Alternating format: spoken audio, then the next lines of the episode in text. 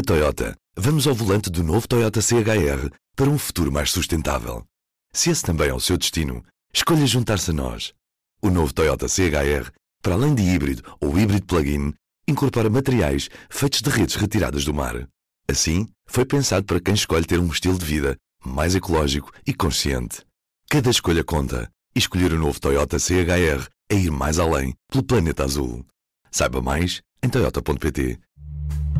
Este é o Poder Público, a semana em debate pela secção de política do público. Sónia Sapage. Marta Moitinho Oliveira. São José Almeida. Eu sou Ana Sá Lopes e isto é o Poder Público. Estamos a gravar na sexta-feira, dia 12 de março, um dia depois do Primeiro-Ministro ter apresentado o plano de desconfinamento e três dias depois da posse do Presidente da República para o seu segundo mandato. Sónia Sapaz, o plano de desconfinamento é, nas palavras de António Costa, muito prudente mas desta vez tivemos uma inovação. O presidente partiu para o Vaticano sem saber de nada e não falou ao país. Como é que explicas isto? O presidente quis fazer saber que não teve conhecimento do plano, dos detalhes do plano, antes das outras pessoas e que por isso talvez não o pudesse caucionar. Uh, isso explica-se assim para mim. Porque, entretanto, a verdade é que Marcelo já aterrou no Vaticano, já falou sobre o plano, já o elogiou, considerou prudente, considerou positivo, um, uh, ah, fez-lhe imensos elogios em relação às coisas que avançam e às que não avançam, à combinação de uns indicadores com dos indicadores entre si. Um, portanto, o que ele diz e repete de novo lá é que, de facto, não teve, não teve conhecimento dos detalhes, apenas quando aterrou em Roma. Mas esforçou-se por explicar que esteve sempre em contacto com o Primeiro-Ministro, estiveram juntos na reunião do Infarmed, estiveram no jantar eh, a 10 de março e, portanto, o que ele, o que ele quis dizer lá é que continua a haver coincidência e convergência estratégica entre todos. Um, Portanto, isto é Marcelo e António Costa a fazerem política, se, se queres que te diga. E eu acho que este plano ainda suscita bastantes dúvidas, uh, mas, sobretudo, uh, eu temo que seja mais para funcionar como um balão de oxigênio, para nos dar um fogo extra, para ficarmos em confinamento mais um bocadinho, uh, do que para correr grandes riscos. Eu não, eu não, eu não vejo bem aquela crítica de quem diz que isto é um plano para desconfinar rápido demais e que está ser, vai ser demasiado. Não, porque eu acho que este é um plano que que nos diz que parece que vamos desconfinar, mas que na realidade nos mostra que isso só vai acontecer se nós cumprirmos aqueles indicadores e se os indicadores o permitirem. Portanto, na verdade, aquelas datas pode, podem vir a, a, a, acontecer, mas também podem não vir a acontecer, não é? Pode, de repente, os indicadores não o permitirem e nós ficarmos confinados.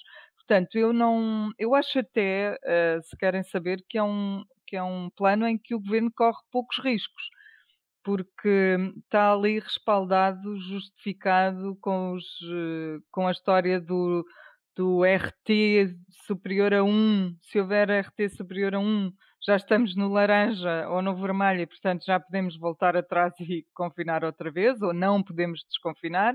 E se os casos estiverem acima dos 120 por 100 mil habitantes, também não podemos desconfinar. Portanto, eu, eu não vejo que ele corra grandes riscos, honestamente. Marta, Marta Maitinho de Oliveira, uh, reabertura a conta-gotas, uh, penso que esta foi a expressão utilizada pelo Primeiro-Ministro. Parece-te um programa de desconfinamento sensato, como parece à Sónia, penso eu?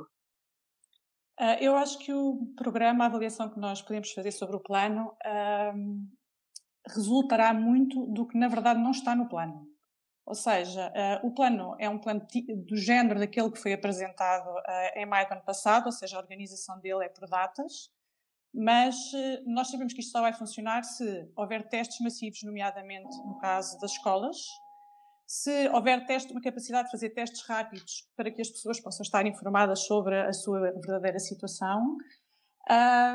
sabemos também que nem sempre nós conseguimos ter informação sobre as medidas a tomar com a informação certa e das medidas anteriores, ou seja, isso aconteceu muito no Natal, o governo acabou por adiar eh, decisões por uns dias para poder ter uma ideia concreta sobre o impacto do Natal nos números.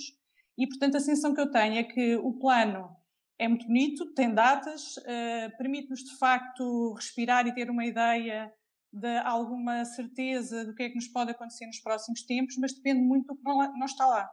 E isso é uma incerteza muito grande. Uh, gostei também bastante do quadro, do gráfico, acho que isso ajuda bastante, apesar de ele resultar de um modelo matemático que aparentemente afasta pessoas daquilo, mas na verdade eu acho que aquele quadradinho verde, nós devíamos ter aquilo espalhado por vários sítios da nossa, das nossas cidades, podia e da nossa um casa. e da nossa casa, e o X ia-se mexendo e nós sabíamos onde é que nós estávamos, para também nos percebendo qual é que era o risco em que, em que no momento estávamos. Acho que o quadro resulta bem, funciona um bocadinho como aquele relógio da troika do, da contagem decrescente para a saída. É que ele suscita depois algumas dúvidas. Uh, por exemplo, eu não percebo, uh, no caso de nós recuarmos, uhum. recuamos para onde? Recuamos para o confinamento total? Recuamos para só as creches abertas? Recuamos. Como é que é? Não, pois não isso não ficou claro. Acho que há muitas claro. dúvidas. Eu do que percebi são decisões, do que eu percebi, são decisões que são tomadas na altura, consoante as características Sim. dos conselhos em que isso acontece. E também dos setores. E dos setores, não é? Sim, Pronto. sim, sim. Sim, não ficou muito claro para não, mim. Não, porque eu acho que eles nem eles sabem ainda como é que depois isso acontece, não é? Eu acho que também não fica claro um bocadinho de propósito, porque isso também dá mais margem para na altura decidir conforme a, hum, a evolução que estiver a, a registrar-se na altura. Sim, uh, provavelmente. Portanto, se neste momento nos dissessem, se acontecer isto, tiramos esta, pode não fazer muito sentido porque os números na altura podem resultar de, de outra coisa, de outra variável, porque há muitas variáveis aqui a mexer ao mesmo tempo. E, portanto, isso acaba por dar muita incerteza e convém guardar alguma margem de manobra para que o governo possa ir para a frente e para trás à medida das necessidades. Estás a ver? Eu acho mesmo, por isso é que eu acho que é, é de pouco risco, porque acho que, ele, que fica de facto muita margem de manobra para ir para a frente, para vir para trás, para. Para ficar parado. Sim, para ficar parado. É uma das hipóteses. Sim. Sim. Eu acho aquelas, que aquelas datas são indicativas. Certo, eu acho que o maior risco aqui uh, tem um bocado a ver, não tanto nesta fase inicial, mas naquela fase em que as datas saltam efetivamente 15 em 15 dias. Eu não sei até que ponto é que de 15 em 15 dias há informação suficiente sobre o impacto que as medidas que vigoraram nesses 15 dias já têm nos números.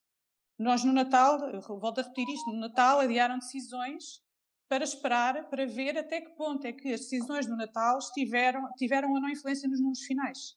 E, portanto, eu não sei se vão ter a certeza de podemos abrir para a nova fase tal como estava no calendário. O que é que os números nos dizem sobre isto? Não tenho a certeza sobre esta. esta ou, ou, ou então existirá um novo modelo de acompanhamento do impacto das medidas nos números, não sei.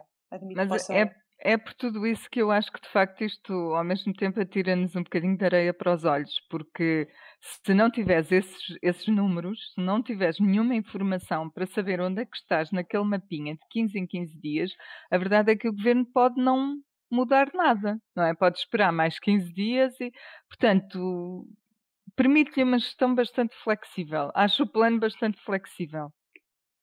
Certo. São José, são José Almeida. Acho é que as pessoas, desculpa Ana interromper-te, acho é que as pessoas o, o interpretaram como uma coisa muito rígida. Vai ser assim, ponto final. Não, não vai ser assim. Pode não ser assim. São José, entre quem dentro do governo queria abrir muito mais e quem preferia aguardar, para que baixássemos ainda mais uh, os números de cuidados intensivos, o R, etc. Em que ponto é que ficamos? E ficamos também a saber, como já falámos, a Sónia já falou, que Costa jantou com o Marcelo e que não tinha plano nenhum na véspera. Ainda. Tá, isso é um, uma forma de dizer a coisa um bocado exagerada. Ele tinha, tinha o plano em linhas gerais.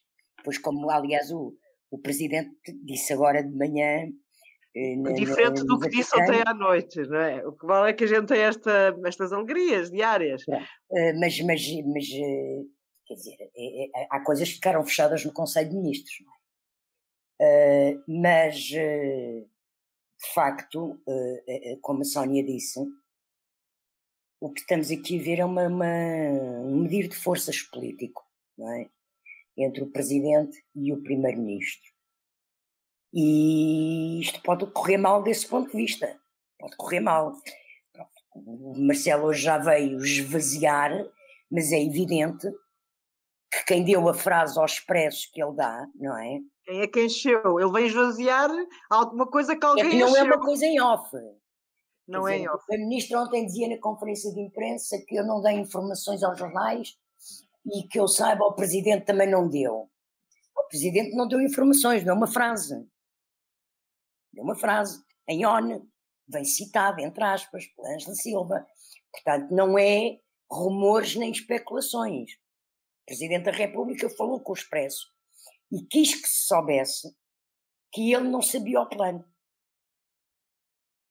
Compreende-se que também que as dúvidas sobre algumas aberturas de alguns setores, também, pelo menos, se não foi ele que disse, pelo menos foi confrontado com isso, não é? Mas sim, porque ele hoje refere-se a isso. Ele diz que o, o, o plano não foi tão além como se chegou a. Não foi anunciar, ele não disse anunciar, é indicar. Ou, portanto, ele tinha noção de que o plano podia desconfinar tá bem. mais depressa. E o que eu acho é que ele não quis dizer ontem, e por isso não falou, não quis dizer ontem que estava de acordo com um plano que não conhecia na sua totalidade. Fê-lo hoje. Foi cauteloso. Mas o que, o, que, o que eu acho é que isto pode, de facto, se correr mal, eh, ou seja, é um jogo de forças. Se correr bem, eh, havia a, a cooperação estratégica. Se correr mal, quem fica com a responsabilidade do que corre mal é o Primeiro-Ministro. Claríssimo. Não é? Portanto, como tu escrevias hoje, Ana, o Presidente deixa de ser o principal responsável pela, pela, fez questão de deixar de ser agora o principal responsável, não é? Hum, quanto, quanto eu, eu há, uma, há uma coisa no plano que eu acho muito importante e que é pena que só tenha acontecido agora. Como a Sónia diz, aquilo pode andar para trás, pode andar para trás em zonas do país, consoante evolui o ERT, o rácio de transmissibilidade, e a, e a média eh, de, de, casos por 100 mil habitantes, de novos casos por 100 mil habitantes nos últimos 14 dias. Mas pela primeira vez, a população sabe quais são os critérios científicos que presidem a isto, ditos pela boca do, do Primeiro-Ministro. E sabe que esses critérios científicos foram feitos, foram estabelecidos pelas equipes do dois epidemiologistas e uh, especialistas do, do Infarmed com as suas equipas. E é esta ligação à ciência e este haver uh, indicadores concretos, porque nós até aqui ouvíamos falar, mas era da boca dos cientistas, não era da boca do poder, não é? E ser da boca do, do, do primeiro-ministro, isto é importantíssimo porque é isso que vai gerir e vai dar confiança às pessoas. Como dizia a Marta, deviam espalhar pela cidade, naqueles ecrãs publicitários que há, uh, como é que está, em que quadradinho estamos em cada conselho, não é? Pronto. E penso que esses dados têm que começar a ser divulgados uh, com grande, com grande pormenor, até diariamente, não é? Para podermos fazer, como disse o Primeiro-Ministro, como quem vê a meteorologia para saber se vai de chapéu de chuva para a rua. Pronto. um, isso por um lado. Quanto à questão, quanto à questão da, da, se houve ou não houve discordâncias dentro do governo, uh, eu creio que é um bocado, que isso é, é normal. Desculpem lá, eu acho que isso é normal. Cada ministro tenta defender o seu setor. Portanto, eu admito que o Ministro da Educação quisesse abrir as escolas mais e mais cedo, uh, que o Ministro da Economia quisesse abrir lojas mais cedo, como admito que o Ministro da Administração Interna e a Ministra da Saúde quisessem mais tarde, porque são quem é que de facto apanha com, com a batata quente. Eu, a Ministra da Saúde, com a gestão do Serviço Nacional de Saúde, não é? Aliás, que os números estão a melhorar, mas ainda não estão nos patamares que os, que os especialistas indicaram no Infarmed, nomeadamente uma coisa muito importante que é os cuidados intensivos, de modo que possa haver também disponibilidade de cuidados intensivos para outras patologias. E, portanto, o Ministro da Administração Interna tem que andar a fiscalizar. Não é? e, e, e, cada um puxa um bocadinho a brasa à sua sardinha, tenta nas conversas, porque eles com certeza discutem, não é? Não, não tenho noção um Conselho de Ministros de qualquer governo seja uma cambada de yes menos que o Primeiro-Ministro diz uma coisa que toda a gente diz que sim, não é? Portanto, há conversas, há discussão e nós temos sabido até publicamente eh, de, algumas tensões à volta de dossiês. Uh, portanto, eu acho que isso, isso, faz parte da vida. O que eu, do ponto de vista político, o que eu acho que há aqui assim um, um, um começo, ou um relançamento, ou uma subida de patamar, é na tensão e na gestão, não é tensão, porque pode ser tensa e não tensa. A gestão do relacionamento institucional presidente-primeiro-ministro. Hum, há aqui uma mudança, certo? Há. Há aqui uma mudança e agora É uma mudança que começou com o início do segundo mandato do presidente. Há, há, coisas que se nós escrevêssemos sem saber. Estão escritas nas estrelas. que acertávamos. É? Estão escritas nas estrelas. Não, pois estão escritas nas estrelas, como dizia. Como dizia o Santana Lopes. Muito simpático. Santana, Santana Lopes. Lopes. Uh, vamos para o segundo mandato do presidente, que parece que pode vir a ser very spicy, uh, avaliar pela, pela estes dois primeiros dias, três primeiros dias. Sónia Sapaz, o que pareceu o discurso de Marcelo, a tomada de posse, uma linha de rota para o segundo mandato ou estes três dias são mais linha de rota para o segundo mandato? Ou concretamente o dia de a quinta-feira à noite? Há uma coisa que não combina. É o discurso de terça-feira e o comportamento de quinta-feira. Não combina.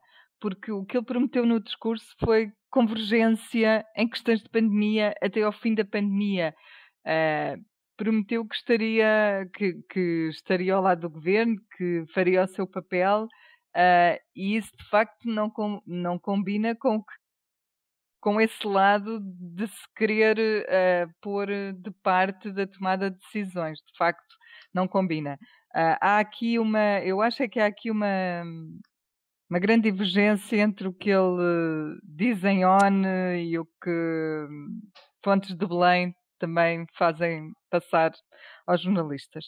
Enfim, mas eu acho que hum, em geral foi um bom discurso, foi um discurso muito preocupado com questões sociais atuais, uh, vai ao encontro do que são as preocupações do, do país. Uh, ele fala, falou no discurso em combater as mais graves pandemias e obviamente não se referia só à, à, à Covid, referia-se também uh, há, há, há, outras questões políticas com que nós nos debatemos. Uh, ele pedia uma democracia com mais inclusão, com mais respeito, com mais tolerância. Ele, um, ele falava inclusivamente uh, no respeito pelos portugueses, além do género, do credo, da cor de pele. Um, fala do mito do português puro, ele, ele trouxe de facto, ele trouxe coisas muito importantes para este discurso. Ele já antes tinha falado delas, como aliás diz no próprio discurso, já antes tinha, tinha falado algumas delas e, e fez questão de dar a entender que, que não se esqueceu e que, que era uma democracia uh, mais democrática. passa, passa a brincadeira. Depois falava também, dava um bocadinho, antecipava um bocadinho o que seria isto do desconfinamento e dizia que era preciso uh, desconfinar com sensatez. Um, eu, eu acho que há ali algumas pistas para o que podem ser os, os próximos tempos, mas ele próprio disse, fora do discurso e antes, disse-o ao público, que vai ser um mandato absolutamente imprevisível. E acho que imprevisível é mesmo uma palavra que marca marca e vai marcar este novo mandato como se viu por, pelos primeiros três dias. Marta Moitinho de Oliveira, escreveste sobre as cinco missões Marcelo, que são cinco grandes compromissos para os próximos cinco anos, uh, mas pronto, uh, são compromissos fortes, e, nomeadamente há um compromisso que, que é de arranjar uma grande alternativa do governo ao governo PS e esse, se calhar, vai marcar também este mandato. O que é que pensas? Um, sim, eu acho que hum, já durante o, a campanha eleitoral, o Presidente da República, nas entrevistas que ia dando, uh, punha muita tónica na necessidade de estabilidade e, na verdade, continua um pouco assim nas mensagens que vai transmitindo. Um, e sempre foi interpretado essa questão da necessidade de estabilidade também com o facto de e que, ele, e que ele daria sempre a mão ao governo enquanto não houvesse uma alternativa. Uh, durante a pandemia, o que me parece é que não, não vai haver espaço para uma crise política. Ele já disse várias vezes que não vai haver espaço para uma crise política nestas circunstâncias. Mas o que me parece aqui é que ele também, ao fixar uh, estas missões que ele disse serem suas, ele acabou também por. Um, eu destacava uma em particular, porque não é uma missão que dependa só dele, e é uma, é uma batata quente que ele passa a António Costa, na verdade, porque ele dá aqui um salto de exigência relativamente ao que se falava há cerca de menos de um ano atrás. Quando nós começámos na, na pandemia, um, o que se passou foi que o governo, uh, durante algum tempo, e enquanto não tínhamos noção de quanto tempo é que isto também poderia uh, demorar, o governo dizia que o objetivo era regressarmos a fevereiro de 2020 e, portanto, regressar ao pré-pandemia. O que ele disse na, na, no seu discurso uh, da tomada de posse foi que era preciso muito mais do que isso. Regressar àquele ponto não era, não era suficiente, era preciso reconstruir tudo. Ele faz uma lista de exigências que vai desde as coisas mais lógicas que nos lembramos no imediato até à questão da saúde mental, que é uma questão que uh, vai ficar e vai afetar durante muito tempo a, a, sociedade portuguesa, os impactos que esta, que esta pandemia teve e o facto de estarmos isolados. O que é que eu quero dizer com isto? Estas missões dele uh, são bastante ah, concretas, são muito amplas, ele tocou em quase todos os pontos, muito transversais. Ele disse que ia ser um discurso de síntese e realmente foi verdade. Ele tocou em tudo, sendo bastante direto no que queria fazer. Um, mas ele acaba também por ficar um bocadinho, um, do ponto de vista político, ele acaba por ficar um bocadinho preso a esta situação de que, não havendo uma alternativa clara, ele fica um bocadinho refém também do que o governo vier a fazer. Sendo que um, ele disse numa. Ele costuma dar como exemplo o que se passou em França quando uh, o presidente Jacques Chirac tomou posse. Uma das primeiras coisas que ele fez foi uh, admitir o Parlamento. E o que aconteceu foi que não houve. Como, não, como a oposição não venceu as eleições, esse presidente ficou refém dessa sua decisão. E, portanto, ele nunca fará, ele nunca tomará a decisão de avançar para um cenário de uma crise política ou ele próprio desencadeá-la, enquanto ele não tiver a certeza absoluta de que é a oposição que vai ganhar as eleições.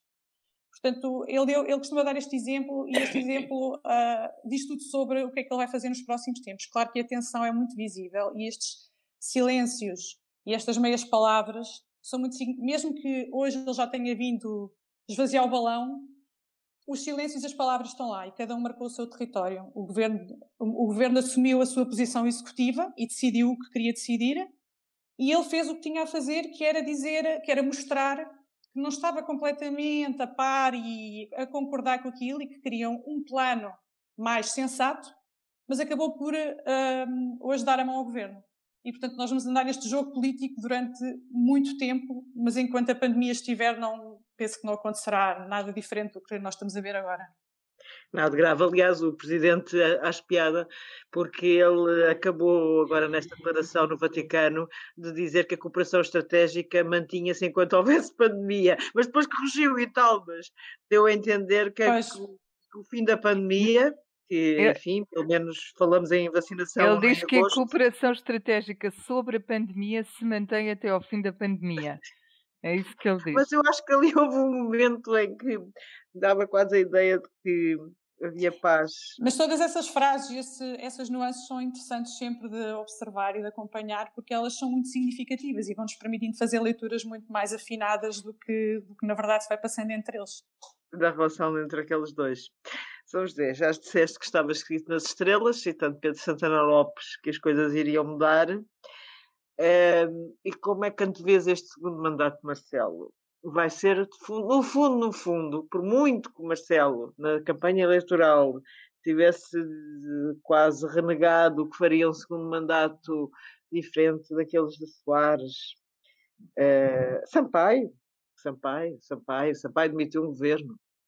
Uh, o Cavaco, a verdade é que tudo. Estes três primeiros dias indicam que vão acontecer coisas, pelo menos. Mesmo que não sejam coisas ao nível de Jorge Sampaio e até de Mário Soares. Sim, não, eu acho que isso não faz, ele não faz, isso não faz. Eh, não, ele não irá fazer, eh, não irá repetir o modelo de nenhum presidente, nem nisso, não é? Eh, porque ele tem a sua habilidade própria e tem a sua maneira de intervir própria e, e, e, é uma pessoa superiormente inteligente também não quer dizer que os outros não fossem mas não é não é o estilo dele o estilo dele é este não é uh, Marcelo Rebelo de Sousa tem o privilégio de saber muito bem como é que funciona a comunicação social e sobretudo o jornalismo político ele foi Nós jornalista podemos, político não nos podemos esquecer que ele foi chefe ele foi nosso colega. Expresso e foi jornalista durante alguns anos. Que, aliás, há dois políticos em Portugal que têm bem essa experiência e por isso é que também são tão hábeis neste jogo, que é Marcelo Rebelo de Sousa e Paulo Portas. Portanto, Marcelo Rebelo de Sousa sabe muito bem que frase diz um jornalista em ONU, que informações faz para passar para fora através de assessores e de. E, e, portanto, ele, ele sabe como é que se faz, não é? Uh, e, e, e vai, vai servir-se dessa sua capacidade e dessa habilidade. Vai ser diferente do primeiro mandato, mas eu não creio que ele vá ter nunca nenhuma atitude drástica Uh, porque não, não, não, não está, não, não é do seu caráter também esse tipo de, de, não é, não é, não, penso que não irá agir nunca de forma que não seja absolutamente cuidadosa e racional. Agora que vamos ter um presidente uh, que se colocou no centro do sistema, não só no discurso da posse, eu, para mim o discurso até mais importante dele é o discurso da noite eleitoral logo, porque estava lá tudo tudo o que ele veio dizer na posse já lá estava. É um discurso fundador do segundo mandato, é o, o discurso da noite eleitoral. E ele assumiu-se como o fiscalizador do sistema, como o, o, o, árbitro do sistema, sendo que ele, como presidente de um semipresidencialismo português, tem muito poucos poderes. Claro. Não é? Portanto, tem o que é que ele tem? A magistratura de influência. E é o que ele está a fazer, a sua magistratura de influência. Não é? Ele hoje esvaziou o balão, hoje não, afinal, concorda com tudo e não, nunca teve dúvidas, não é? Uh, mas, de facto, ele está a lançar as pedrinhas no chão para se precisar reencontrar o caminho para casa. Ou seja, se precisar sair de cena como principal responsável da pandemia, quem apresentou o desconfinamento foi o primeiro-ministro sozinho. Ele até é vai ficar. a cara nesse dia, não é? É isso que vai ficar. Eu acho já que é um escreveu. Desculpa Olha. dizer mais uma coisa. Eu acho um pouco absurdo que a viagem para o Vaticano não pudesse ter sido às 10 da noite. Ele foi de Falcon, com certeza, não, não foi num voo comercial, que a viagem tivesse sido adiada, devia ter sido adiada, porque quem fala todos os 15 dias, cada vez que há estado de emergência, com declarações emotivíssimas, como ele faz, e paternalistas para o país, depois, no dia, na hora H, que era às 8 da noite do dia 11 de março, não é? que era quando o país ia conhecer os planos da pólvora, ele põe uma coisinha no site da presidência, mete-se num avião e nem sequer está no país quando, quando as medidas são anunciadas. Acho que segundo, fontes próximas, segundo fontes próximas, se tivesse falado ao país, nunca mais chegava ao Vaticano. Mas, Mas pronto, eu, estou só a citar acho, fontes próximas. Eu oh, acho oh, Ana, tudo muito engraçado. O Falcon, até, o Falcon até Roma são duas horas e meia, três, se não for menos. E temos um, um, presidente que se gosta de deitar tarde, portanto, nem o é, problema. Por amor de Deus, por amor de Deus. Eu acho tudo isto, isto é muito engraçado, mas jogo, acho que é um. Isto é já o tal jogo político, não é? Ele está a lançar as pedrinhas para se tiver que voltar para casa. Pronto.